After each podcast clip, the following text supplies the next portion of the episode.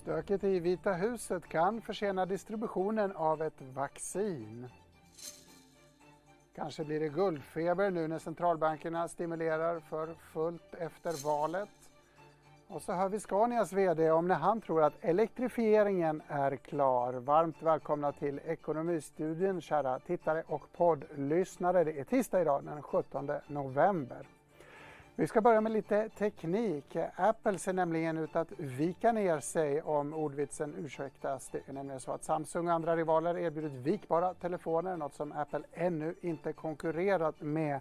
Men nu får den amerikanska mobiljätten provexemplar av vikbara mobiler från underleverantörer som Foxconn och New Nico.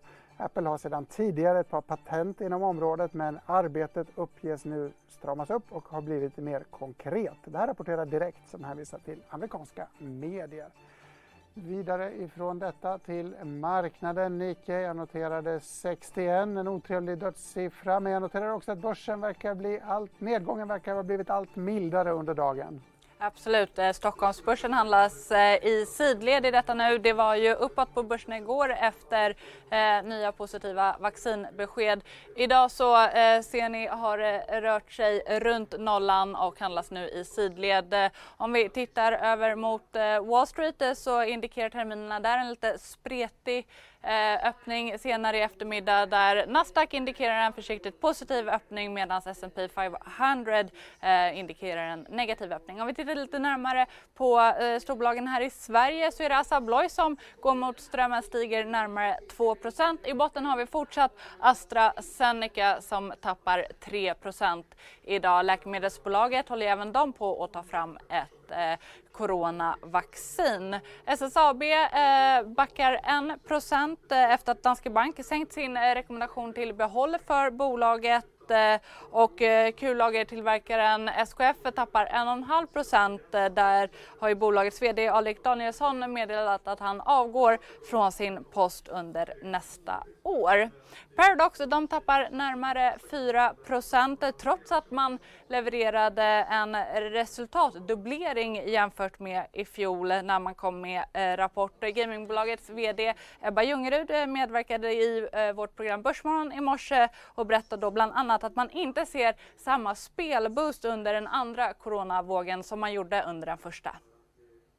Vi har ju väldigt mycket av vårt spelande i, eh, i Europa, USA, Ryssland, Kina och sådär. Så det är ju lite olika cykler i olika länder. Men, men nej, vi ser inte riktigt samma boost, det gör vi inte. Kraftig reaktion för Paradox, alltså Paradox ser ni här i den lite lägre kurvan. Det här är dagens kurser, en kort graf. Men hur motigt det än kan verka för Paradox, så kolla SAS-grafen ovanför gick upp först, ursäkta det är svårt för mig att peka här, och har sen backat till en kraftig nedgång förstås. Stor turbulens i SAS som har stigit tidigare på den här typen av vaccin och rotationsnyheter där man hoppas att vi snart ska gå tillbaka till ett normalt resande mönster. Inför det amerikanska valet snackade jag med Ronin Sana på Schröders. Han nämnde då att den stora skräcken för marknaden var ju ett läge där man hade oklarhet i valutgången och eh, dispyter. Det har vi också fått förstås, men börsen har gått starkt ändå. Det finns andra oroshärdar att ta sikte på i spåren av Donald Trumps motvilja att lämna över makten.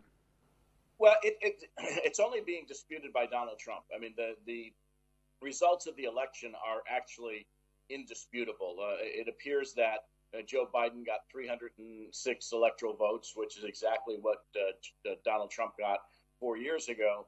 And, and, there really is no vote count that's in dispute. Donald Trump's team has sued 24 times in different courts to challenge the results, and he's lost 23 times. The one victory that he had was very, very small and insignificant. So, as far as Wall Street is concerned, this is over. Joe Biden is the 46th president of the United States, or will be, and we're just waiting for President Trump to recognize that. Whether he does so publicly or not really doesn't matter because our Constitution uh, calls for the seating, the inauguration of the president on January 20th of next year, irrespective if the president wants to stomp his feet and, and complain. He will have to be out of the White House by January 20th of next year but there's still two months to go before that. We're in the middle of a very concerning health crisis that's spreading fast. How concerned should we be about the lack of cooperation between the leaving administration and, and the next one? Well, there, there are two areas where it's concerning. And, and first and foremost is this uh, pandemic that we're dealing with, which not only is surging in Europe, but is surging in the United States as well. And even though we've gotten very good news on the on the vaccine, both from Pfizer, and BioNTech, and then also from Moderna, the biggest challenge starting now, or as soon as the Food and Drug Administration gives emergency use authorization to these drugs and then ultimately approves it for broad distribution, is the logistical challenge of delivering uh, these very sensitive vaccines that require extremely cold storage. Now, the U.S. military, from my understanding, is going to take part in the distribution of the vaccine. So the lack of transition coordination between the Trump administration and a Biden administration could very well slow that process down and, and could lead to um, outcomes that, that are not desirable with respect to the pandemic. The second piece here that's also concerning is how Donald Trump deals with foreign policy in, in his remaining weeks in office.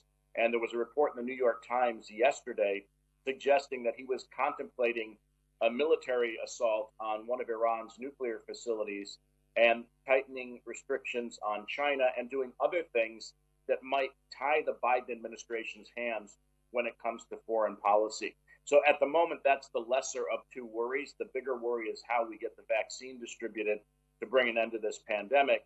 And this lack of cooperation, coordination um, is, is disturbing. It's not enough to necessarily upset the financial markets, but, but it's certainly going to cause problems for the incoming Biden administration if it continues much longer.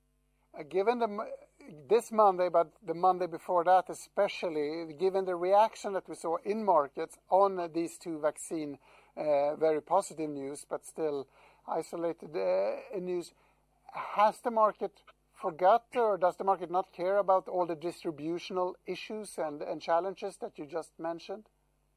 So, since the market's an anticipatory mechanism, it's looking past a, a, very long valley and a very deep valley, very wide valley, I should say. So, we know where the, the pandemic's going to get worse before it gets better. Um, we may lose up to 400,000 individuals, sadly, in the United States. Our, our containment mitigation efforts thus far have been sadly lacking. We also know that small businesses, without any additional assistance from the federal government, are going to suffer greatly through the winter. The market, however, is looking at 2021 as being a breakout year economically and, and also looking to that year as one where corporate profits begin to advance again. So, with that perspective from Wall Street, they're willing to, uh, I guess, absorb a lot of uncertainty here, which is not typical of, of, financial markets. But knowing that the vaccines appear to be more than 90% effective, um, appear to provide immunity, they're, they have decided that the light at the end of this tunnel is no longer an oncoming train, but in fact, uh, daylight or sunlight that's going to lead us to a, a much better outcome sometime, presumably by, by the middle of next year. Mm, Ron Insana alltså. Medan vi lyssnade på det klippet så har amerikansk detaljhandelsdata kommit in och den verkar var lite svagare än väntat. Pressar terminshandeln inför öppningen i USA. Lite dystra signaler därifrån. Vi kan nämna att eh, Walmart däremot har kommit in med en urstark rapport som bland annat ser näthandeln öka med 79 procent och den aktien handlas upp lite grann i förhandeln. Apropå statistik och data så får vi här i Sverige HOX eh, data imorgon. Intressant för många eftersom den visar utvecklingen för bostadspriser, någonting som överraskat väldigt många. Redan i början av november 2020 passerades det totala omsatta värdet på bostadsrättsmarknaden för hela 2019. Alltså mycket volym i försäljningarna och förstås också kraftiga prisuppgångar. I morse släppte Handelsbanken en stor prognos om bo och fastighetsmarknaden och bankens chefsekonom Kristina Nyman säger så här om en fortsatt uppgång i bopriserna. Det är ju inte bara i Sverige det ser ut så här faktiskt, utan det ser vi också i många andra länder, inte minst i de andra nordiska länderna och till och med i Storbritannien.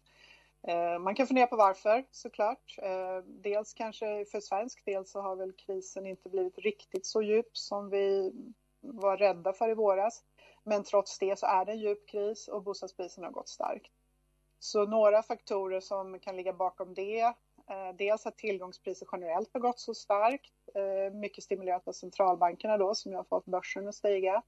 Och svenska hushåll inte minst är ju exponerade mot eh, börsen så att någonstans har väl det ändå fått oss att känna oss lite rikare. Mm. Om du vill känna dig lite rikare på kunskap så kan du se hela den intervjun med Kristina Nyman på di.tv i vanlig ordning. Scania gick idag ut med nyheten att man bygger en batterifabrik i, och ett batterilabb i Södertälje. Det här, man satsar mer än en miljard kronor på detta. Labbet ska vara i drift om ett år, fabriken om tre. VD Henrik Henriksson tror samtidigt att det kommer att ta 20 år innan all Scanias försäljning blir fossilfri.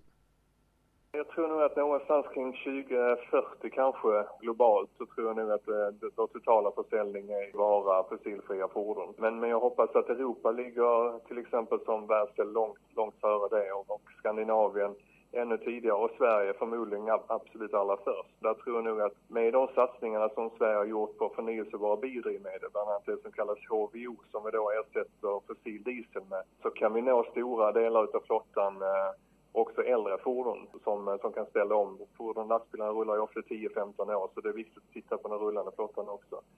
Så tar man den rullande flottan så tror jag nog att redan eh, om kanske 10 år så, så kan eh, Sverige mycket väl vara uppe i eh, en bra bit över 50% som går på förnyelsebara eh, drivmedel då eller på förnyelsebar el i form av batterier. Vi har pratat om det amerikanska valet till förskräckelse och vi har vänt på varenda sten. Nästan lite skönt att få förhoppningsvis fasa ut det så småningom. Men när jag snackade guld och ädelmetaller med Erik Strand nere i Göteborg så kunde jag inte hålla mig utan jag började med att fråga honom om valcirkusen har fått någon påverkan. Jag skulle säga långsiktigt så spelar det kanske inte någon större roll men kortsiktigt så spelar det ganska stor roll eh, och nu har vi ju fått eh, ett byte här, eller om vi nu får till det här bytet, så, eh, och det påverkar ju såklart eh, en del.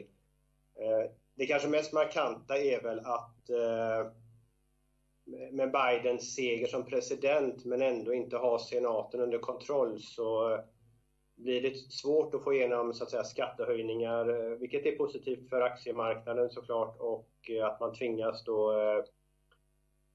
Fed får liksom sköta det hela och det gillar aktiemarknaden och det är väl också bra såklart för guldpriset.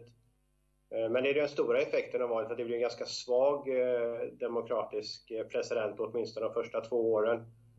Sen får vi se om det kan ändras efter två år. Men för marknaden är det ju ganska positivt för man hade ju inte gillat stora skattehöjningar. Sen påverkar ju såklart Ja. ja. men när politiken står still så får centralbanken på nytt axla stimulansmanteln och krishanteringsmanteln, alltså tolkar jag det rätt då?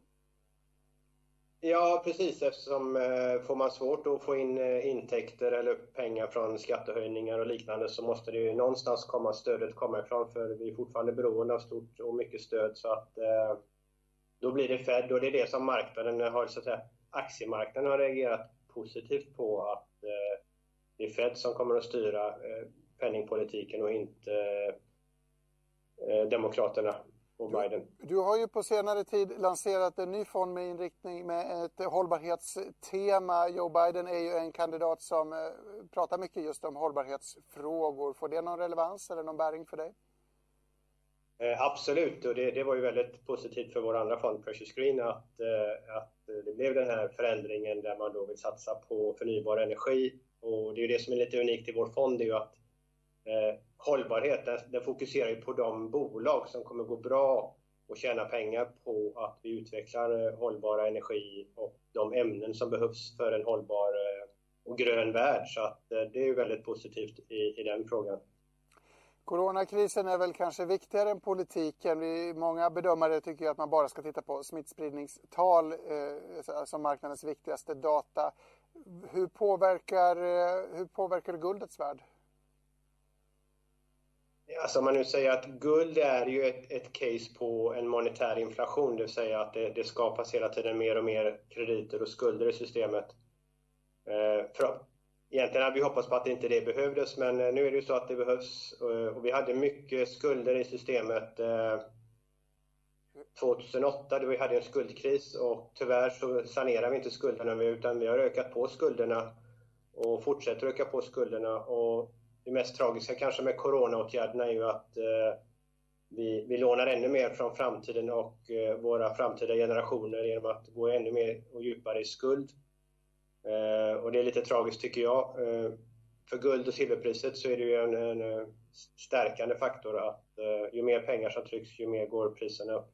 Vi har en skuldgraf här där vi ser att 2008 alltså, är inte med men vi kan minnas att det var en, en liten puckel i jämförelse med de nivåer vi ser nu alltså. Och det här gillar ju guldentusiaster. Ja, det... Eller gillar och gillar, men det bara gott för guldet. Ja, ja man säger så här att det, det, är ett bra försvar i de här trenderna där vi, eh, vi löser dagens problem med framtidens eh, pengar. Och det är det som skapar ett tryck och det är lite obehagligt att eh, se hur lätt det är att trycka pengar och flytta problemen framför oss. Men problemen kommer ju komma ifatt och eh, guld och silverpriserna kommer ju att reflektera det. Och som sagt, vi hade en skuldkris 2008 och sen dess då har vi bara ökat påskulderna ganska kraftigt och, särskilt, och nu även i procent av BNP i världen. Så att, eh, vi har ju, eh, vi har ju det är sett, viktigt. Vi har ju sett en guldprisgraf fladdra förbi lite grann medan vi har pratat. Om vi tittar på den igen så, så, så har den tappat lite kraft på slutet. Jag tycker kurvan backar neråt lite grann och jag undrar också den här vaccinoptimismen som driver börsen just nu, vad får den för inverkan på guldpriserna? Alltså först när nyheterna kommer så, så eh, var det ju liksom datorer som reagerar på priserna och trycker ner priserna lite på guld. Men eh, jag ser inte det som en... Alltså vi har ju ändå förväntat oss att det kommer ett vaccin och sen är det frågan hur fort det kommer och eh, hur, hur det verkar i systemet, om det har bieffekter eller inte, om det är sådana saker. Men jag, jag tror skuldsättningen, eh, i och med att vi har gått in i och stänga systemet en gång till så kommer ju eh, drivkrafterna bli ännu kraftigare. Så att, eh, och vi ser ju att guld har varit en ganska bra investering. Det här är ju en graf i dollar då. Och i kronor har det gått ner, upp lite mindre eftersom kronan har varit starkare än dollarn i år. Men i sista så har ju dollarn haft en viss styrka och eh, guldpriset har ju vilat efter sitt nya all time high som vi såg här i augusti. Så att eh, det känns mer som en vilofas inför nästa uppgång. Och det är så det brukar röra sig. att Det går upp kraftigt och, och sen så får det liksom kylas ner och vila sig lite och ladda inför nästa större uppgång. Konsolidering inför nästa större uppgång alltså och de underliggande drivkrafterna bakom den uppgången blir bara större och större. Stort tack Erik Strand. Tackar. I somras startade den helt klimatinriktade riskkapitalfonden Pale Blue Dot och uppsidan i sektorn är enorm. Det säger medgrundaren Heidi Lindvall i DIs program Hållbart näringsliv. Tycker att klimat är helt klart är den bästa möjligheten vi har just nu. För både, både man kollar på impact så är det, ju, det är ju ett väldigt stort område. Vi måste börja fokusera på klimatkrisen. Och det är väldigt många som har märkt det här. Just nu ser vi att Eh, regulations håller på att ändras och det, och det sätts en massa pengar i klimatet. Vi ser att konsumenterna uh, börjar kräva att det, det görs en viss förändring och vi ser många stora bolag som försöker förändras och det, vi har så jättelite tid att göra det här. Så vi ser en massa pengar som liksom börjar fokusera på klimatet. Så vi tror absolut att det är det bästa stället som man kan fokusera just nu och både från vinst och en, ett impactperspektiv. Så därför har vi fokuserat, uh, bestämt oss att endast fokusera på klimatet. Mm, där gick vi sömlöst från guld till gröna skogar. Hela den intervjun och hela programmet Hållbart näringsliv kan ni se på di.se eller på di.tv från och med imorgon onsdag klockan 09.30. Mycket börs, mycket guld idag och eh, mycket annat kul. Kanske därför värt att nämna stora rörelsen i kryptovalutan bitcoin. Kom ihåg den här toppen här om året, tjong, upp till 19 000 dollar. Nu börjar vi närma oss igen närmare 17 000 eller strax över 17 000 dollar handlar kryptovalutan i nu. Det motsvarar ungefär 150 000 kronor per bitcoin. Stor dragning efter en väldigt stark höst för det här tillgångsslaget. Igår pratade vi om Nordnet som gör återtåg till börsen. Många nyheter om börsnoteringar i dagens Dagens Industri för den som vill läsa mer om ämnet. Men vi har också blivit av med ett bolag i fredags så gjorde ju HiQ, IT-konsulten ska jag säga, köptes ut av Triton ifrån Stockholmsbörsen. Det bolaget är också på väg att få en ny VD i form av Sven-Ivar Mörk. Tidigare idag pratade jag med honom och med avgående långköraren Lars Stugemo. Och det visade sig att den nya chefen som är norrman har en lite ovanlig talang. Så långt ner i katakomberna finns det en fantastiskt faktiskt cool, det är en replokal. Uh, Stockholm har väl 10-12 olika band. Det finns band i Göteborg, det finns band i Linköping. Så det är väl, du pratade kultur, det är en del utav vår kultur. Jag ska säga att det, allt handlar inte om musik, även om jag råkar vara rätt musikintresserad. Utan det finns alla möjliga sorter. Det är folk som tränar och ni vet, allt det där. Bygger egna radioapparater eller vad man nu gör. Men eh, det är där vi står för att svara på frågan. Sven-Ivar, spelar du något instrument eller kommer du ta med dig norsk kultur till haiku på något sätt? Jag tror mitt uh, främsta bidrag är att jag kan joike. Uh, jag spelar definitivt ingen instrument, uh, så jag tror inte jag ska belämra de ansatta med min joik på något mått. Trevligt med jojk tycker jag. Tyvärr inte på börsen eftersom HiQ köpts ut, men vem vet, de kanske kommer tillbaka de också. Det var allt för mig. Nu ska jag lyssna på lite, lite mer på den här urgamla samiska sångtekniken och så ska jag följa nyhetsflödet på di.se. Gabriel Mellqvist heter jag. Ekonomistudion är tillbaka igen imorgon, samma tid, samma kanal.